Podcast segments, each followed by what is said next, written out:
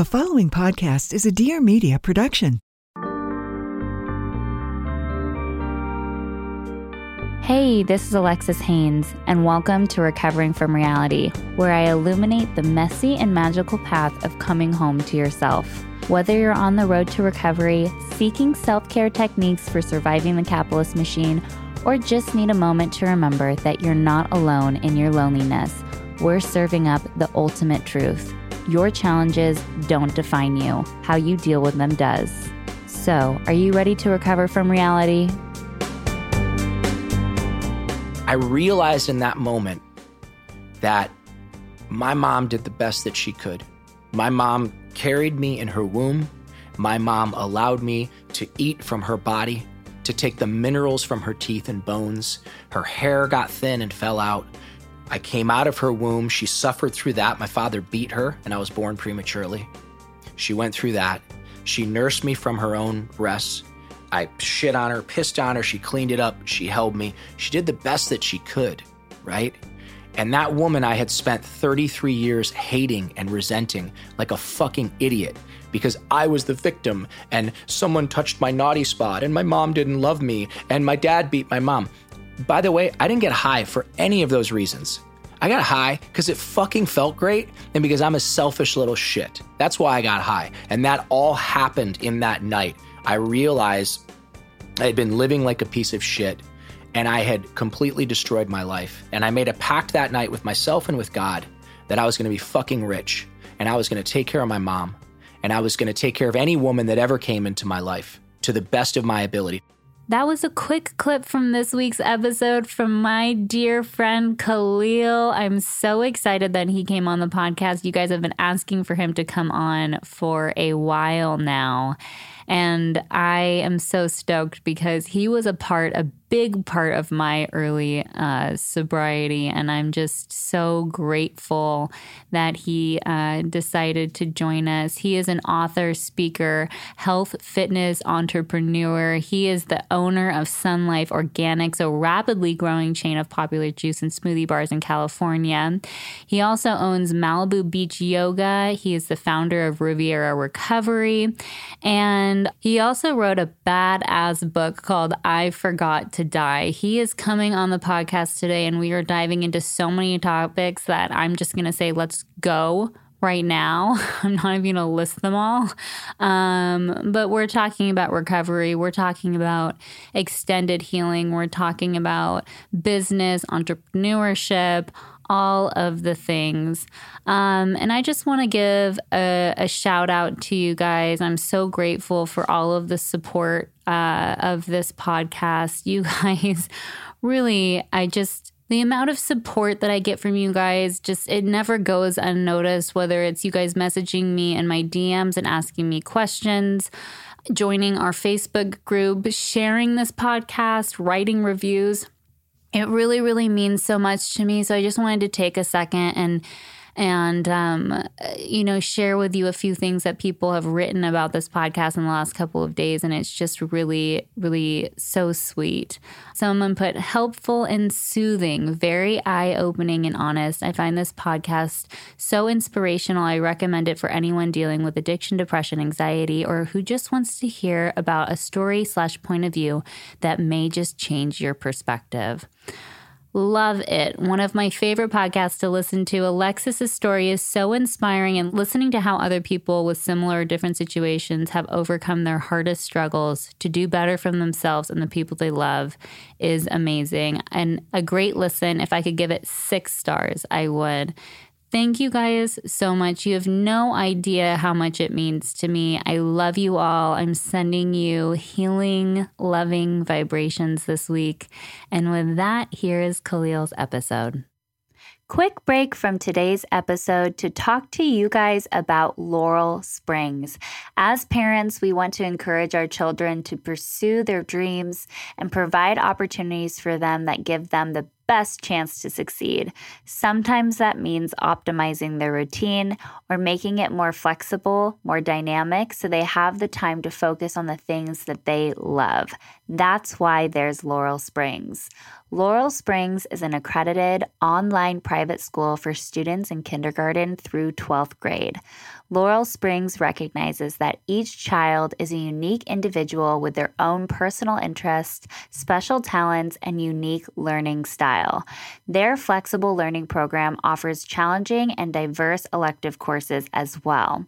And Laurel Springs is accredited by the Western Association of Schools and Colleges and AdvancED, which means that their transcripts are recognized by colleges and universities worldwide.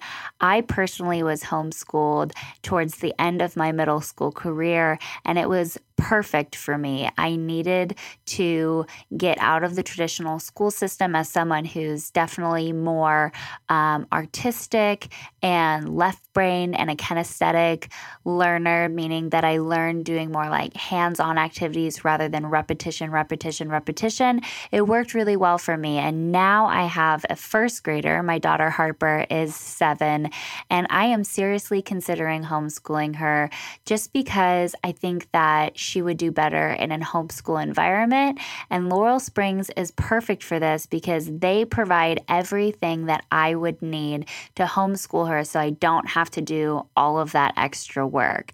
It would free up her ability to be at dance class and jujitsu class more, which are two things that she is really passionate about. Right now, you can register your child at laurelsprings.com slash reality today and receive a waived registration fee. That's laurelsprings.com slash reality for your waived registration fee. laurelsprings.com slash reality.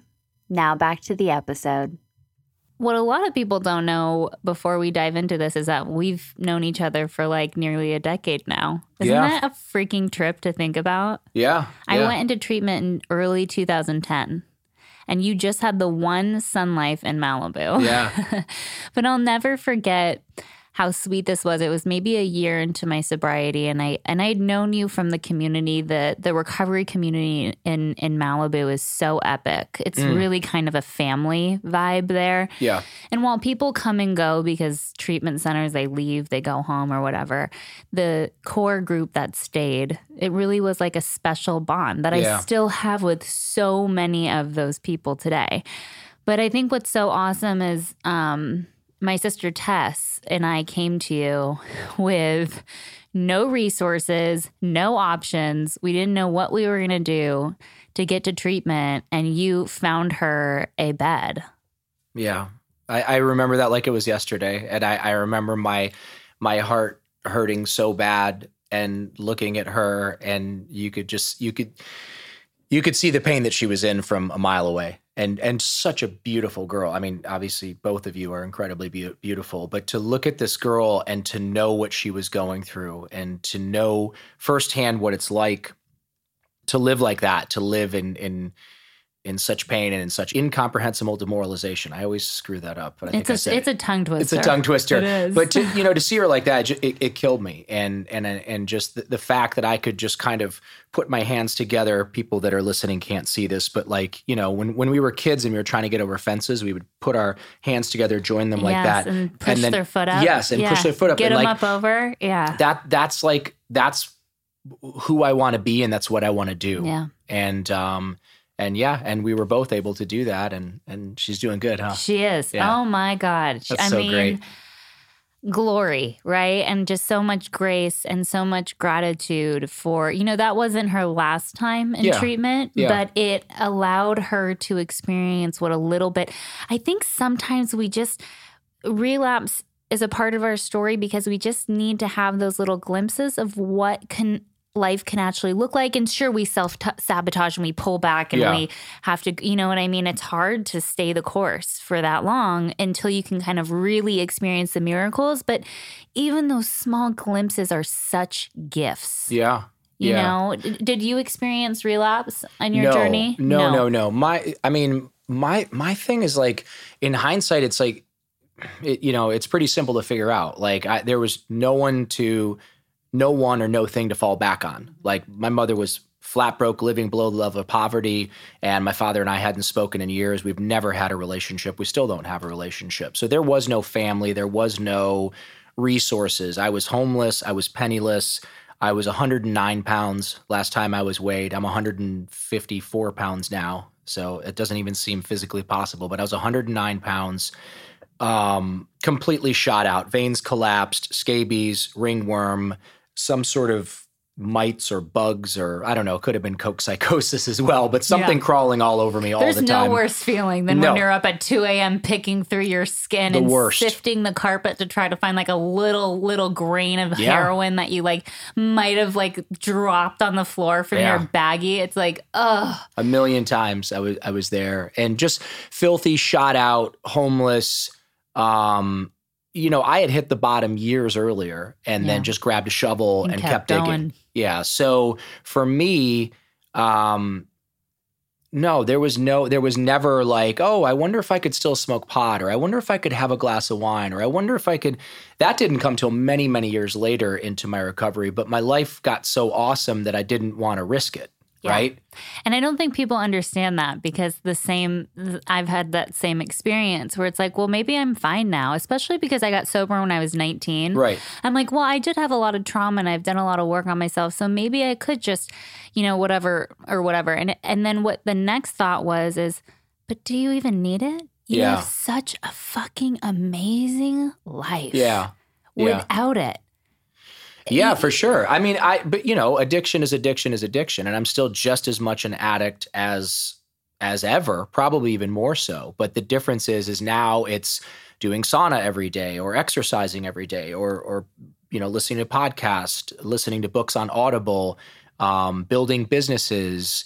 Um, and I don't mean this in like some altruistic sense, but like helping people is an amazing drug. Helping people out, like you made a reference to me, you know, be, playing a tiny little part in, in helping your sister get into treatment, but like your sister benefited from that, but who ultimately benefited? Who got to feel like a rock star Yeah. that day, right? And every time I heard back, like, yeah, she's in, she's doing well. I think Bob was there at the time, Bob Forrest Yeah. yeah so when i get to help people um, it feels awesome. And and by helping people sometimes it's massive big things financial things. A lot of times it's nothing more than a smile or a well-deserved compliment. But that that i'm addicted to that. I'm addicted to feeling great. So the exercise the yoga the sauna all that stuff coupled with the success which is also an addiction right? Making money, providing jobs for people. Um, to go from a homeless junkie living under a bridge to employing over 500 people today, I, wake up every day. I don't physically pinch myself, but I wake up every day and I metaphorically pinch myself. Not not when I first wake up. When I first wake up, I'm I'm full of overwhelming depression, an overwhelming sense of impending doom, anxiety. Yes. Um, but once I can get a coffee in me and I can, you know, just breathe a little bit and my cat comes up and starts biting my face and it's just sort of this weird game that we play.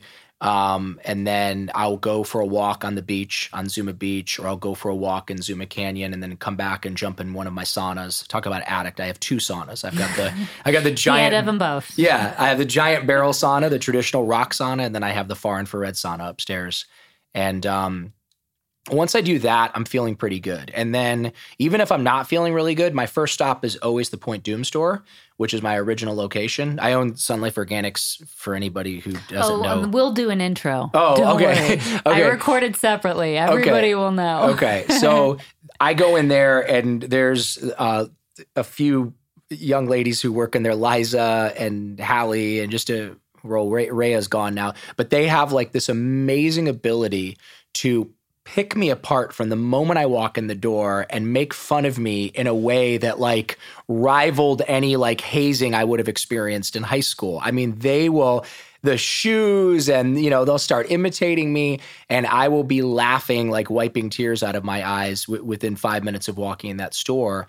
And then, you know, little old ladies are coming in and and giving me a kiss on the cheek and you know, guys are coming in and high fiving me, and and it's just I'm, a part of a community, and that that I'm addicted to that now. That's what I was going to say. I was going to say that you've built a community, and that's what I'm doing here of of people who are on the path. You know what I Yeah. mean? And like doing the work and Yeah. interested, and you're surrounding yourself with that vibration, and people are attracted to that. And I really think that and you can correct me if I'm wrong, but part of your success and growth is that vibe, is that energy there, that the employees are happy to work there, that they enjoy the space, that the customers come in, they enjoy the space. I mean, yeah.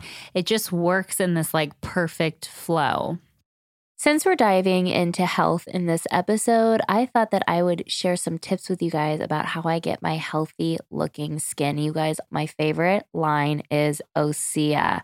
I've been using their products for years and I am a huge fan, specifically of the white clay mask. It is divine. I can't say enough good things. That mask is hydrating and it's taking care of like all of my pore issues. Big, big fan. Osea puts your health and the health of our planet first with potent skin and body care solutions that are pure, safe, and effective. Osea stands for the elements of wellness ocean, sun, earth, and atmosphere. Their entire line is built on these four pillars and pulls from botanical sources around the world to create the products that are truly effective. Each product is infused with sustainably sourced organic Patagonian seaweed and active botanicals that create a nutrient and mineral rich bioavailable base. When I use this product, I can feel it absorbing into my pores. That is amazing. Osea can help reveal and illuminate your natural radiance, whether you're looking for hydration, oil balancing, anti aging, or blemish solutions. Every product is sustainably packaged, non toxic, cruelty free, vegan, and made with love in sunny Southern California. If you're in the LA area, stop by Osea Venice Skincare Studios for a facial that will bring forth your inner glow. You guys will often see me in there. I'll be heading in there next week to get an awesome customized facial. Right now, you can go to oseamalibu.com slash recovering for $10 off your first purchase of $50 or more free shipping in the US on orders of $75 plus, and a free sample with every order.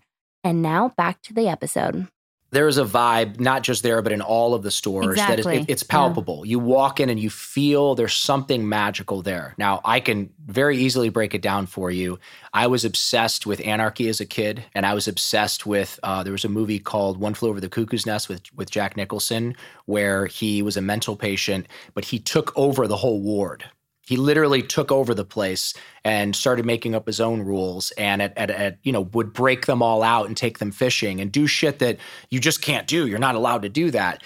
And that vibe because I've always hated jobs and I've always hated bosses. Always. I mean, I got fired from every job I ever had. I am literally unemployable. I know. I love when you say that because I am too. Unemployable. I can't do it. Cannot. You would fire me within 72 hours. Anybody would. So I created this vibe where there is no boss. I created this vibe. Like if I walk into any Sun Life and those people are not smiling when I walk in the door, I've failed as a business person people want to talk about P&Ls and EBITDA and all this shit that I don't even understand and don't want to understand. What I care about is providing a drug and alcohol environment, a drug and alcohol free environment for people to come and to nourish themselves so they can face the challenges of their day and where people can come and get a job. Many of them, it's their first job and experience what it's like to be around happy people and you're working with fruits and vegetables and you're working with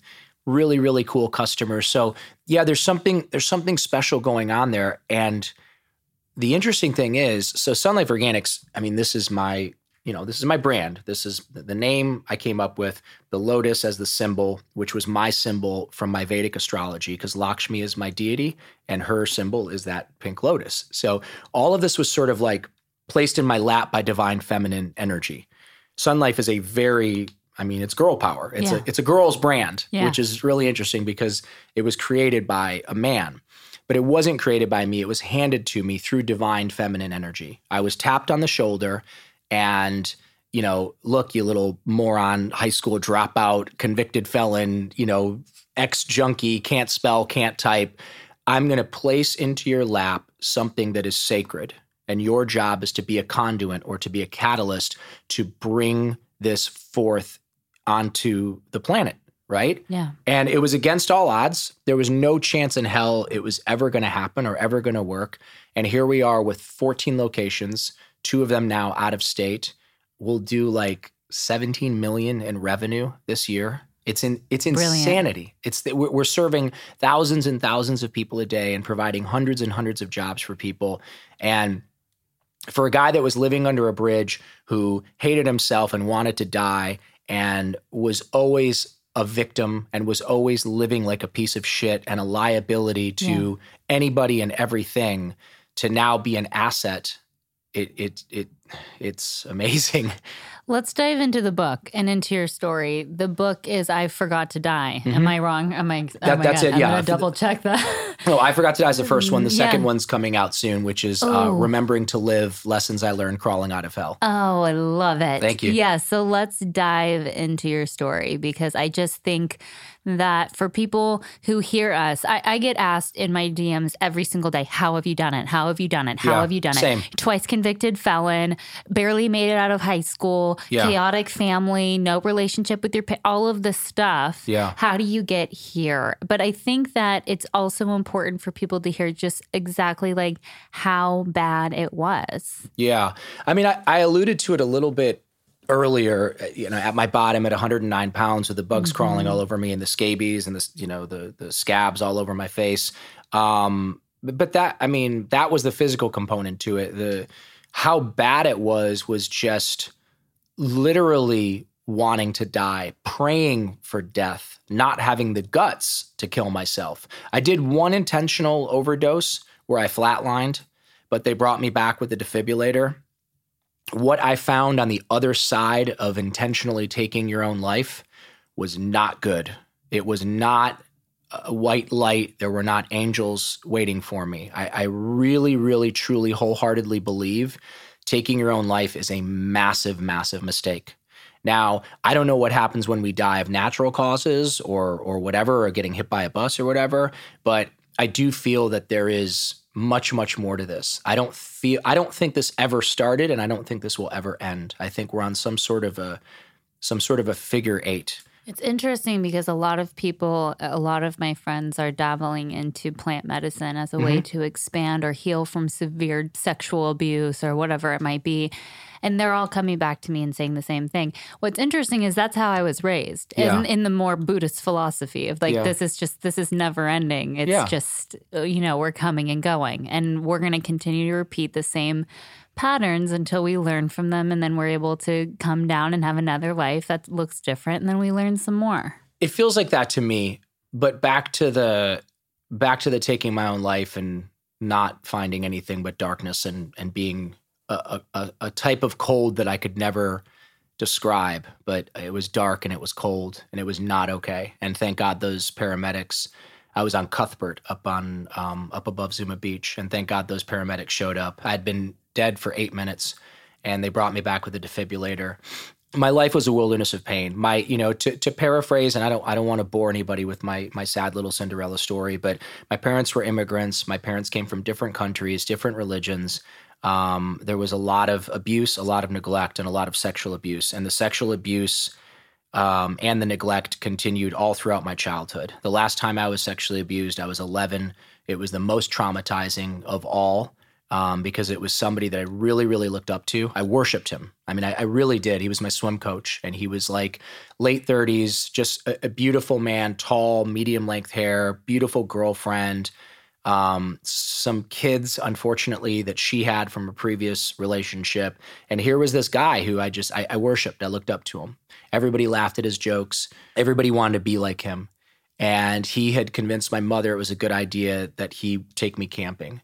And needless to say, I never laughed at his jokes again. And what took place on that weekend on that camping trip is something that broke me in a way that that the previous you know, however, five, six, seven years of sexual abuse had not. But what happened when I was alone and screaming and no one could hear me um, was much, much different from the the previous stuff that had happened to me. So um, I I broke and I shattered and I I immediately began to act out. I immediately began shoplifting obsessively, um, having sex. I mean, at at 12 years old intercourse, but even prior to 12 years old, when I was 11, after that happened, just any type of, you know, masturbating five times a day, eating junk food, smoking weed, drinking, anything, anything and everything that I could do to not admit what had happened or feel what had happened or face what my life was. Um, my father hated me. My father did not like me. My mother was incapable of loving me in a way that a child should be loved.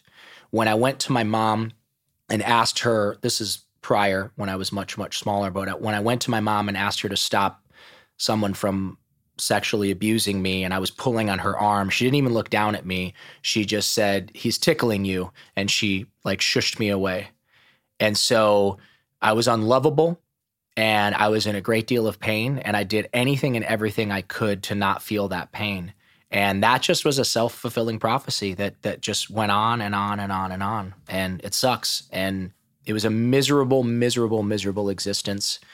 And that went on until I was 33 years old. And then, you know, how do we go from because the headlines are if you google my name like you know homeless junkie now millionaire or you know ex crack addict now flying around on his private jets yeah. and blah blah blah and it's just it's like how do we get to peace and yeah. equilibrium how do we stay sober yeah how do we how do yeah. we have peace of mind and you know and if you guys do look at my instagram you are going to cringe a little bit because it is very glossy and flashy and there is a lot of very pretentious shit on there. But if you bother to read the captions on on almost every caption i will always Same. say this is not yeah. my jet. This is not my penthouse. This is not my vacation Oh, I was literally on stories last night crying my eyes out, going, You guys think this is my real life, and my real life is not this. No. My real life is my daughter, my four year old, waiting up at 9 p.m., peeking through the curtain, seeing if mommy's finally home because yeah. I over, am working so much right now. My real life is like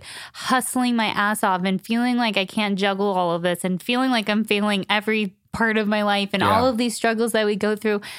Instagram is not reality. No, it's not real. Thank you to my next sponsor, OUAI, for helping me to achieve this effortlessly chic, bouncy, beautiful hair. You guys have been raving about my new haircut and new hairstyle on Instagram and in my DMs, and I am super grateful. My fave, fave, fave product line for supporting this look is OUAI. OUAI was created by celebrity hairstylist Jen Atkin.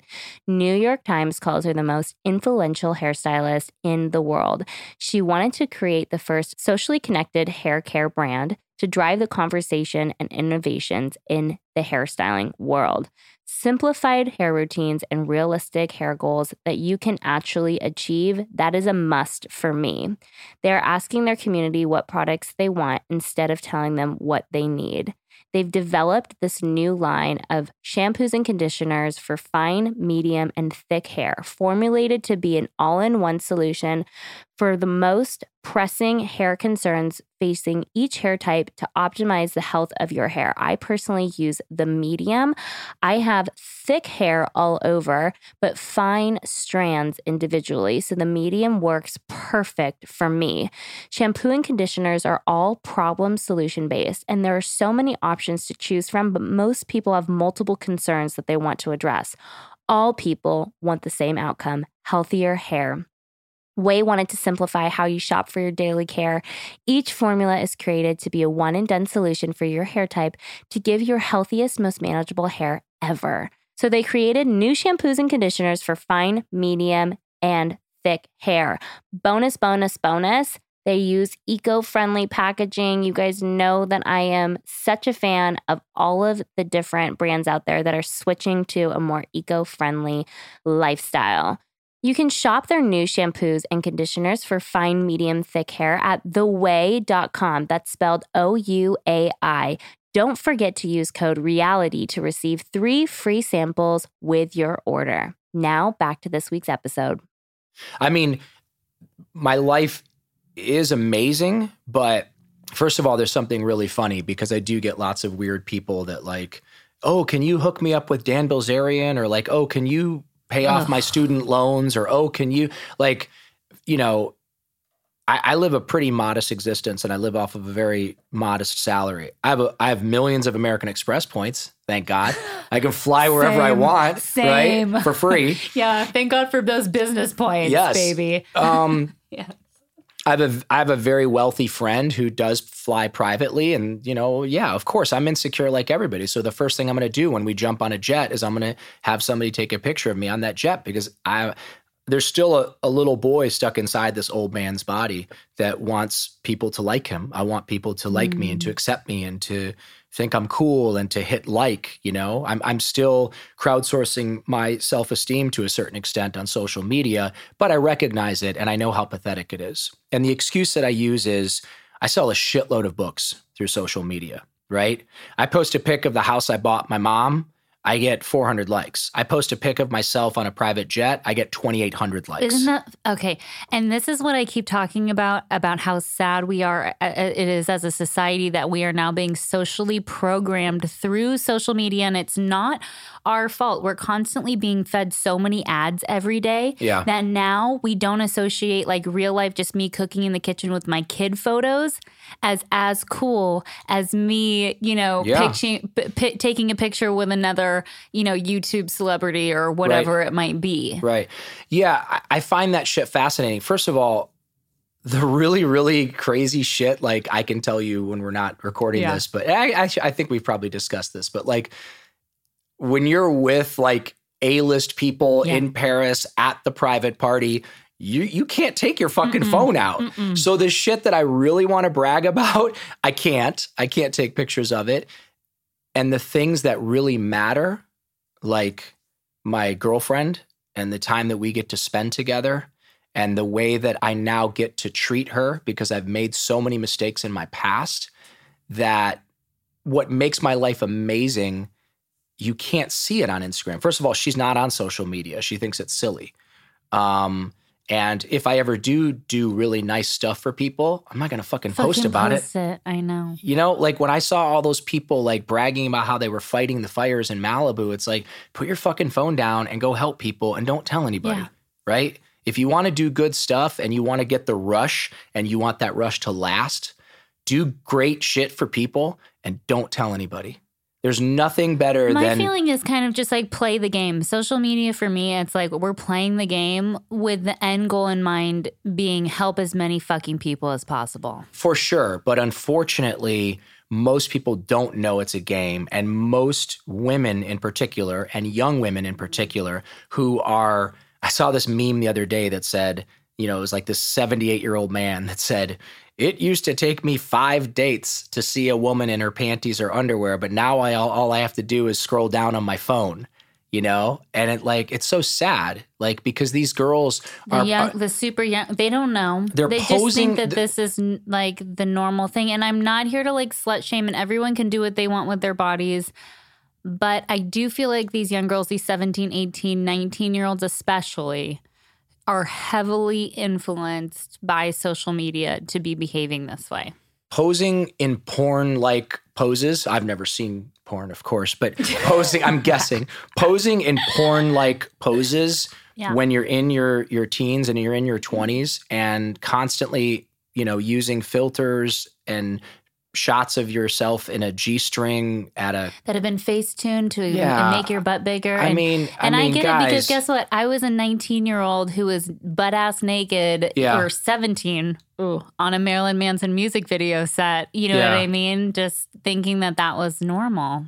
right. And but you- it was eating my soul alive. Yeah, and you know now, uh, as a mom with a daughter, that that that shit is not only meaningless, but it's harmful. And and for and for women out there, you know, women out there are like banging pots and pans and wearing pussy hats and screaming that they want equality. And to me, as a man, it just it it it makes me shudder because women should not be fighting for equality. Women should be going inward and recognizing that they are not equal, they are superior in every fucking Yeah. way. We're the creators of the fucking universe, and You're- every single human being Right. on this planet. Right, you are gods. I know. You guys are gods. We You're know. creating life within Fucking. Cleo, we know. I don't- We know. I don't But think so. No, I don't think you guys know. inherently in know. our in our souls. Yeah. we know. We're here to tell women. And I literally just had a guest on. Her episode will come out next week. I don't know when this episode's going to come out, but she came on and she said, when the solution, when we think that the solution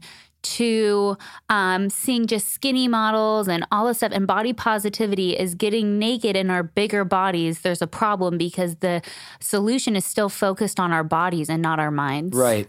Right. And the and the fact is you shouldn't be worrying about any of that because you don't have to do anything. You don't have to pose in provocative poses.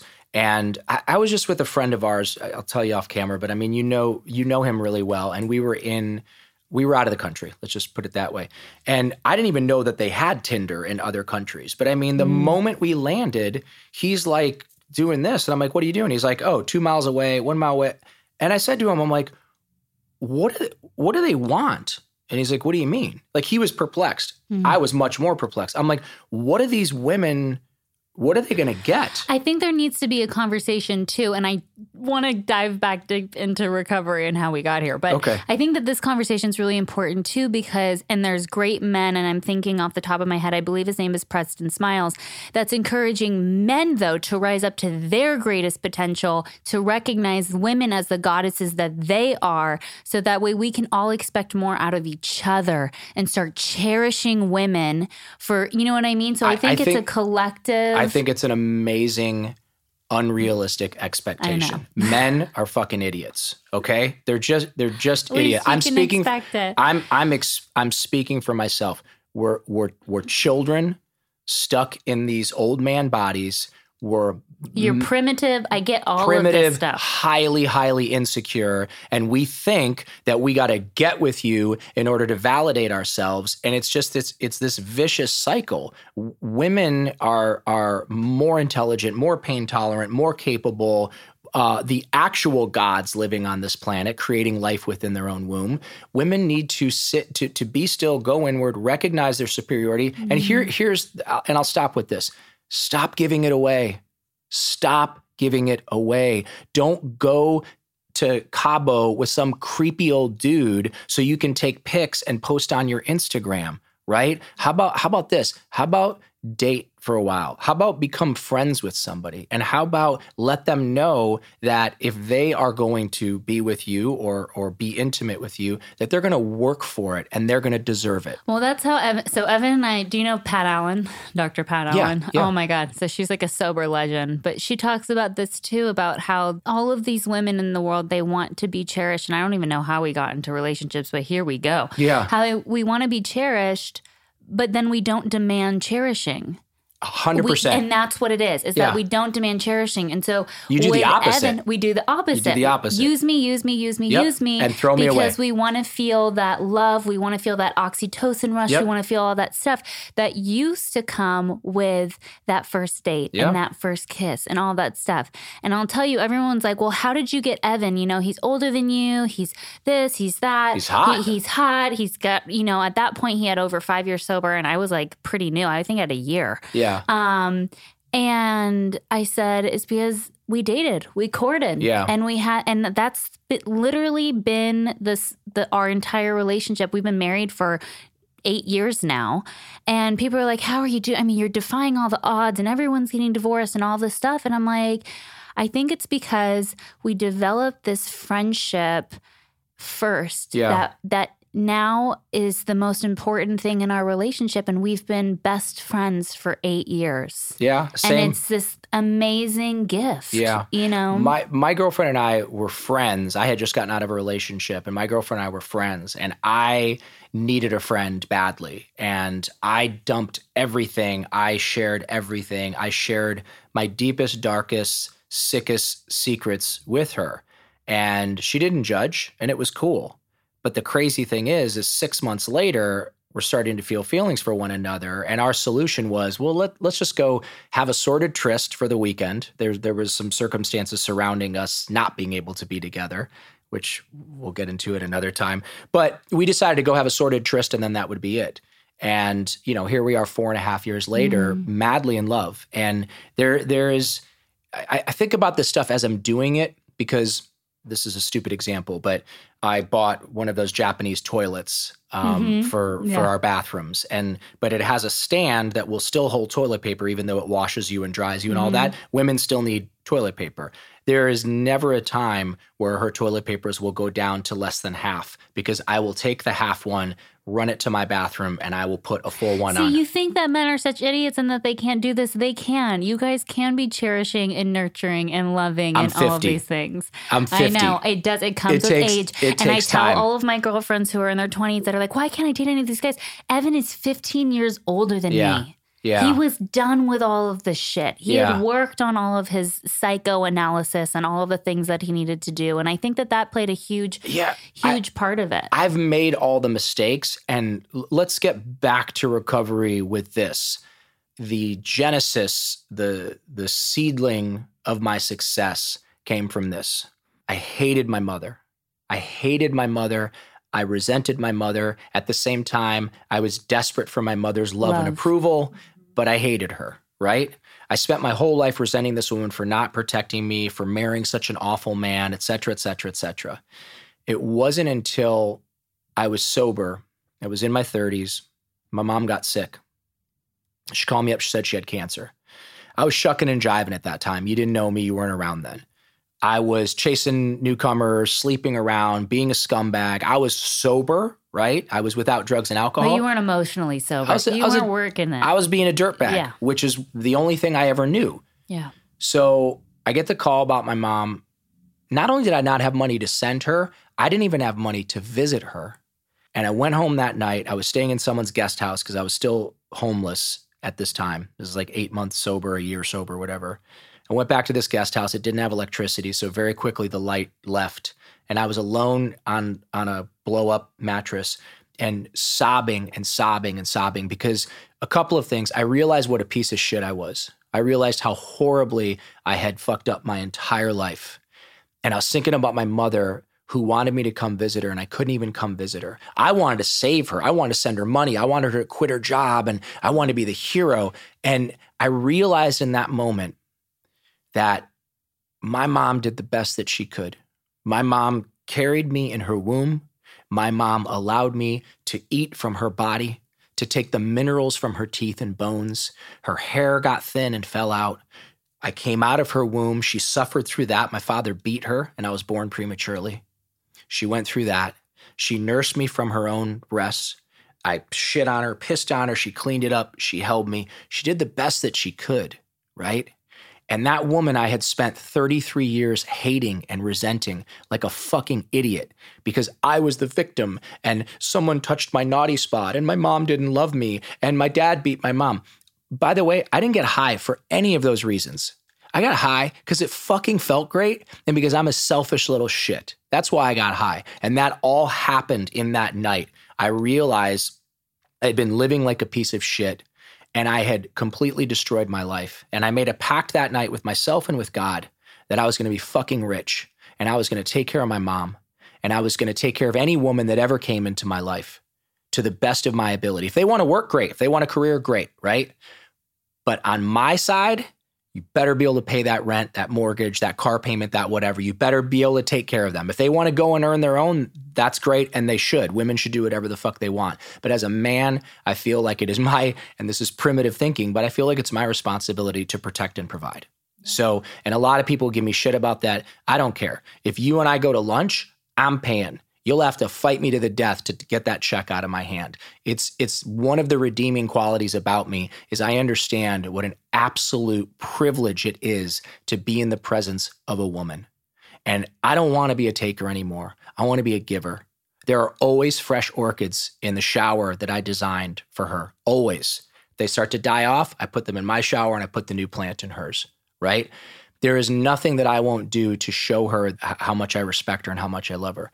And at a certain point, I hope she wants to get married. And at a certain point, I hope she wants to have kids. I was going to ask you. So uh, that was such. When Evan and I got married shortly thereafter, I was pregnant with my first daughter, and I don't think that I really, I really understood at the time the significance of that. Of, ooh, and I'm going to get emotional talking about it. Breaking the cycle, Yeah. like, what a fucking honor that is Yeah. to be able to do that and the gratitude for my parents it's been it's been a struggle on and off like there's been anger and resentment um uh my sexual abuse so that it was an incest situation and Same. uh my dad still talks to my abuser, and it's hard. But and y'all, we don't know if I'm dealing with pregnancy hormones or PMS hormones right now. it could be the I'm matcha. Fucking emotional. but um, what a gift what every single time that I feel like overly stressed or whatever, like when my when I got home last night at 8:30 I told you my daughter was peeking through the window, I could have been stressed and pissed and exhausted and been sitting in traffic for 3 hours and been like, "Oh, why isn't she in bed? I just wanted to crawl in bed myself."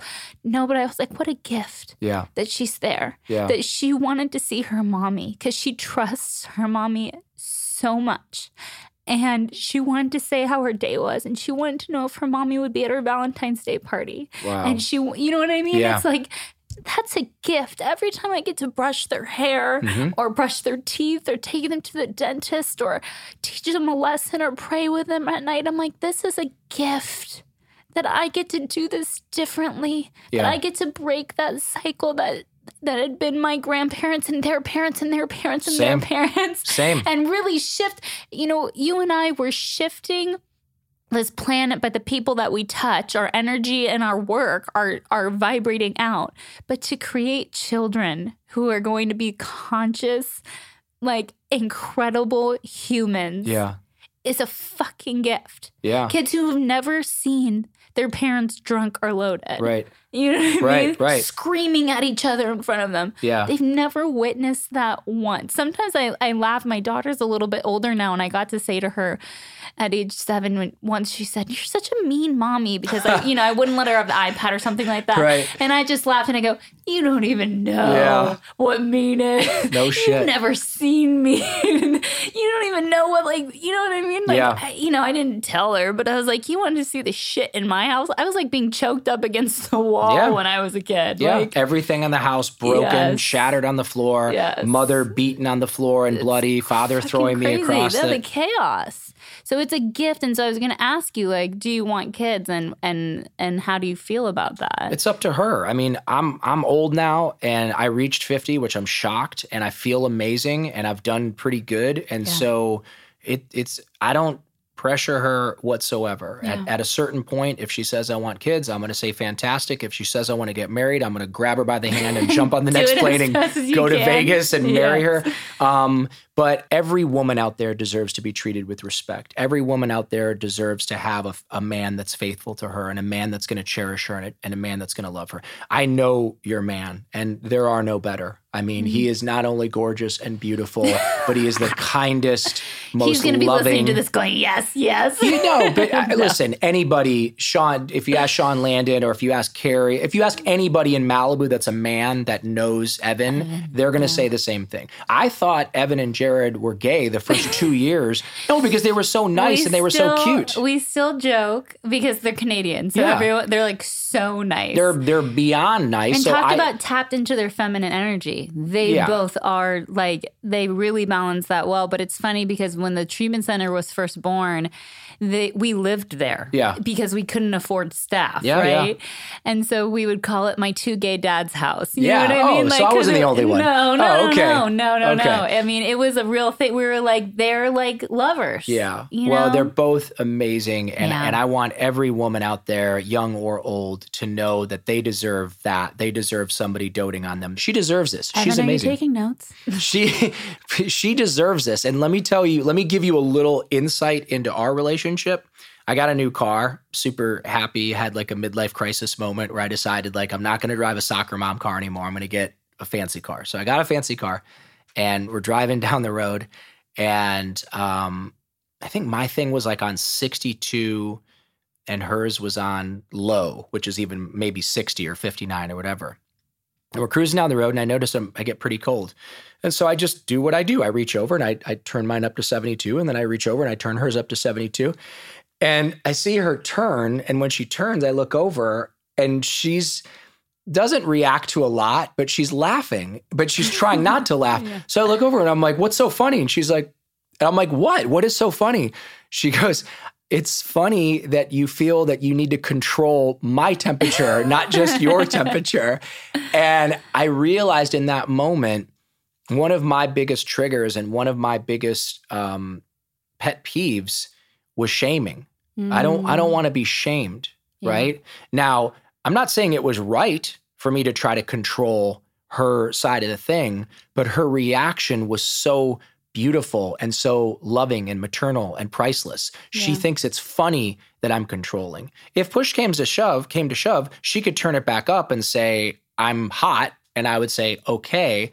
But the fact that she finds humor in my character defects is one of the reasons why four and a half years in that I'm like secretly praying that she find I mean I call her mom. I text her mom like like pictures of rings, like marriage, you mm. know?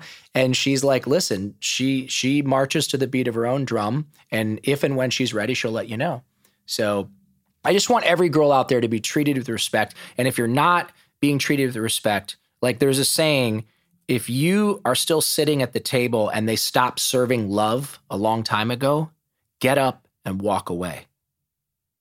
That that I, I want that to be one of the messages. And then the other one is is like, look, we don't have much time, but you guys can look at my Instagram or if you want, you can buy my book. And if, if you can't afford my book, you can certainly DM me and I will send you one of my books.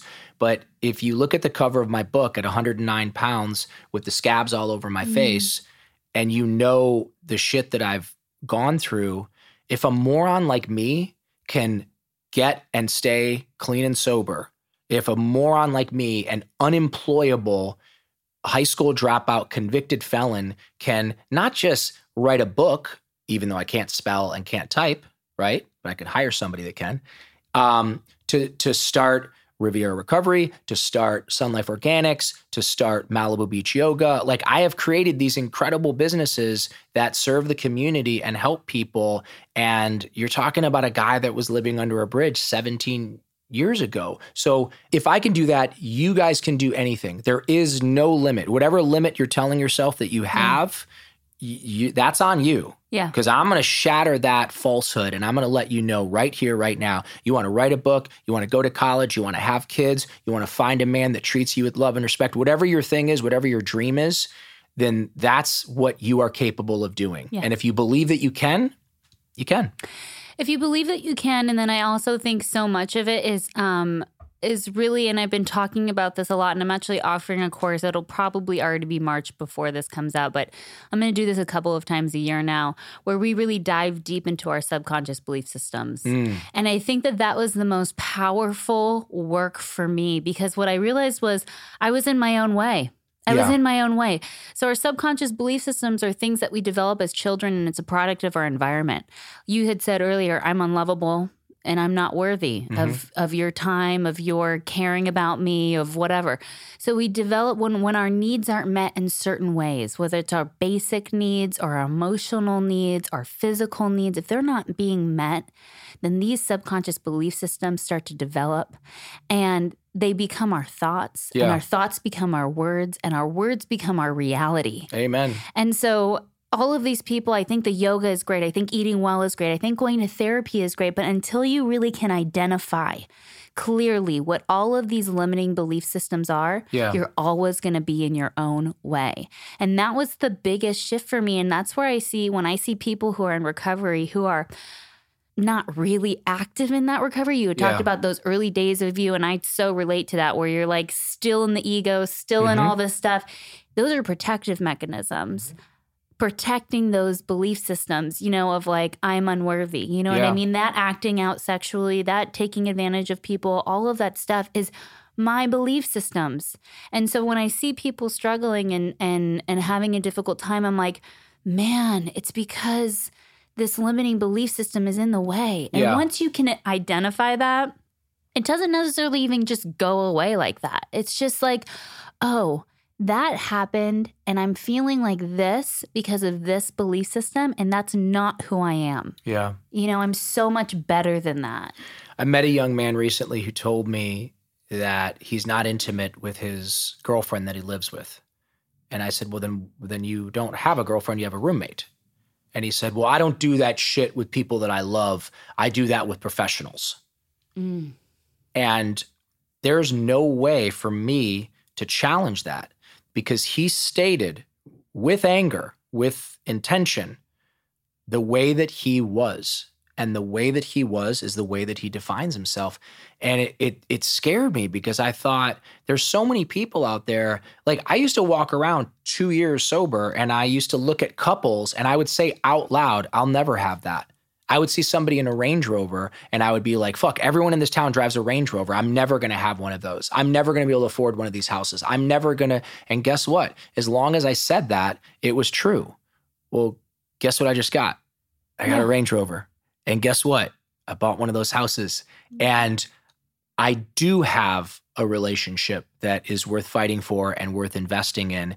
And the reason that I have that stuff because like you said, there was a shift. There was there was a bottoming out, an emotional bottoming out in Yeah. recovery. And I and I'm not trying to paint myself as unique, but let's just say much more damage. They say some are sicker than others. I was one of those sicker than others. I needed the Byron Katie stuff. I Mm. needed the, you know, Eckhart Tolle stuff. I needed the Think and Grow Rich. I needed the I think we all need this though. And that's what I think Probably. is, is is so frustrating is sometimes we can get so comfortable in the status quo and just so comfortable of like, well, it's just not going to happen for me. And it's like I just want people to really hear this and to know that there's enough space for you. Yeah. That there's enough space for you and that you're deserving of whatever you need. If the top 1% can have billions and billions of dollars, then fuck, you can too. Yeah. And by the way, if you hate the 1% so much, guys, anybody that's listening to this right now, especially if you do have an iPhone or you do have a computer or you do have a TV, We don't you- them. No, you are the 1%. Yeah, Because oh, half the planet, yeah. half the planet Doesn't. today will live on less than $2. Half the planet. That means there's 3.5 billion people out there sleeping on dirt floors, scraping together anything they can to get clean water to bathe in, to put a roof over their heads because a ty- typhoon or a monsoon or whatever just took their their corrugated tin shack roof away from them. There are mothers out there, millions and millions, hundreds of millions of mothers that won't be able to feed their their kids today. So we're all the 1%, right? If you if you struggle and you work your ass off, maybe you become the 1% of the 1%, but we are all super super blessed and there's no excuses here. If you are able to listen to this podcast, you are able to listen to other podcasts. You don't have to go to college. I didn't I Nope. didn't I didn't even finish high school. You don't have to buy my book. You can listen to a bunch of different podcasts. And and I, and I want to say this. The last thing I want to say: had there been Instagram and Facebook around uh, when I first really hit my stride and started to make money, had that been around, I'd be broke right now. Yep. The only reason that I became successful is because I focused on what I needed to focus on to become successful. And strangely enough, I did start getting into Facebook once I started having some financial success because, of course, we want to get on social media and do some humble bragging and crowdsource our self esteem and and feel better about ourselves, which is it's a sickness, it's a lie, it's not real. But a couple years in, my girlfriend challenged me to go off social media for a year, and I ended up staying off for almost two years. And it was in that time frame that I wrote my book, Mm. which is now being sold all over the world in four different languages on Audible. Sold out on Amazon four times now, five star reviews, right? This moron that can't spell and can't type and couldn't finish his first year of sixth grade has a best selling book out. And I also opened up Malibu Beach Yoga at that time, which I know your boyfriend and your boyfriend's clients have all, you know, come and utilized and people in the community have come to utilize. So if you're on social media and you don't have everything you want, get off. Yeah. Stop looking. The best thing that I do for myself now is I've set a timer. You can do it in the phone. Yeah. And so whenever I've peaked, I've hit that hour and a half, it goes, or two hours, it goes, mm, nah, get off, done, you're done, no more. And on all of the social platforms, even if It's it's, just like the Facebook Messenger or whatever, you know, because it is a highlight reel and it's easy to get really sucked in. So it's like, be intentional with it. Yeah. And I want you guys to, the biggest thing that I want you guys to take away from this is to spend more time looking into things that fulfill you Yeah. that bring you joy and and go with it my husband's story is the same like he has a degree but it's in t- something totally different than Yeah. what he's doing now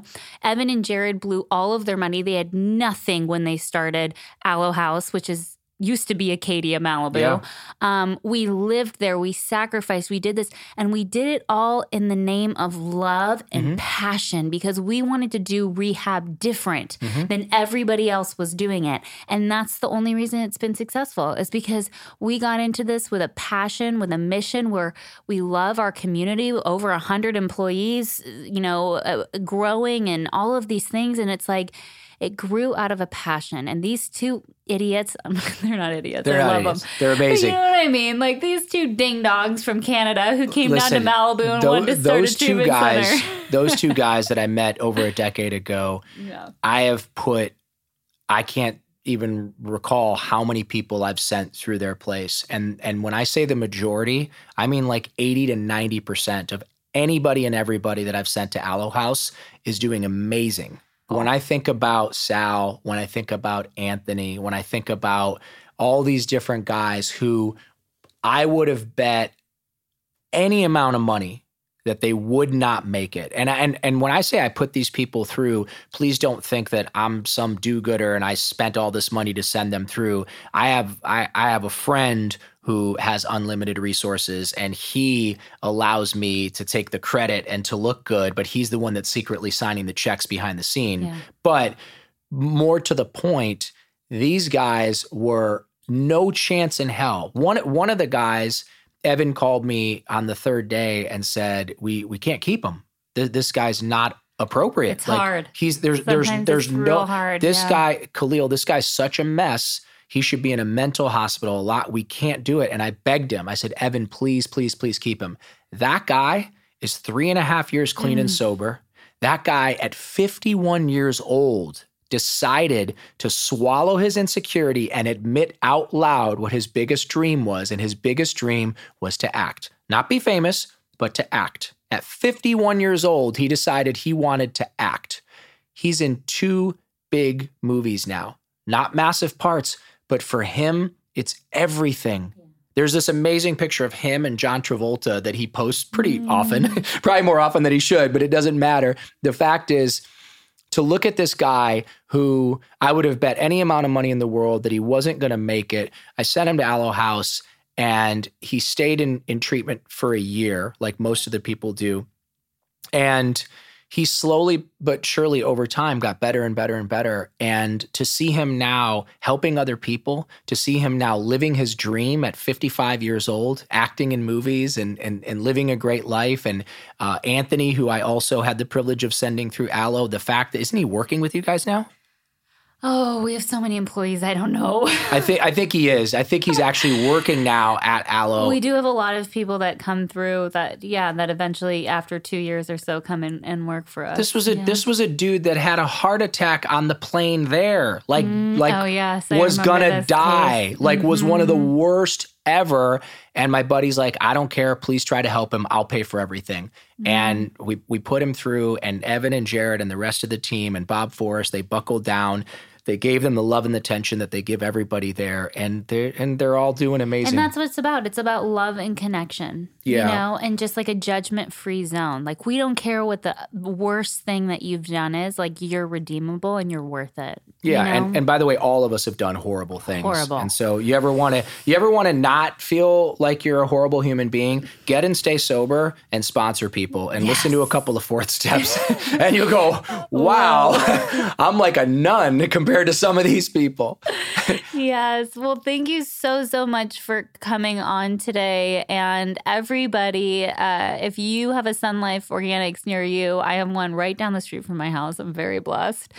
Um, check it out. Go in there, get the vibe. We talked about Khalil's book, which is I Forgot to Die. It sounds like another one's coming out Yeah. this year. Yeah, yeah, soon. Cannot wait for that. So, so stoked about that. And um, you can follow on Instagram. Yeah. Y- your Instagram's up and running now. Um, until next week, guys. Thank you. Thanks, guys.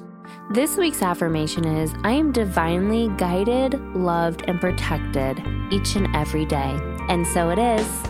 If you enjoyed this week's episode, do me a favor, head over to the podcast app and make sure to subscribe to us, rate us, and leave a review.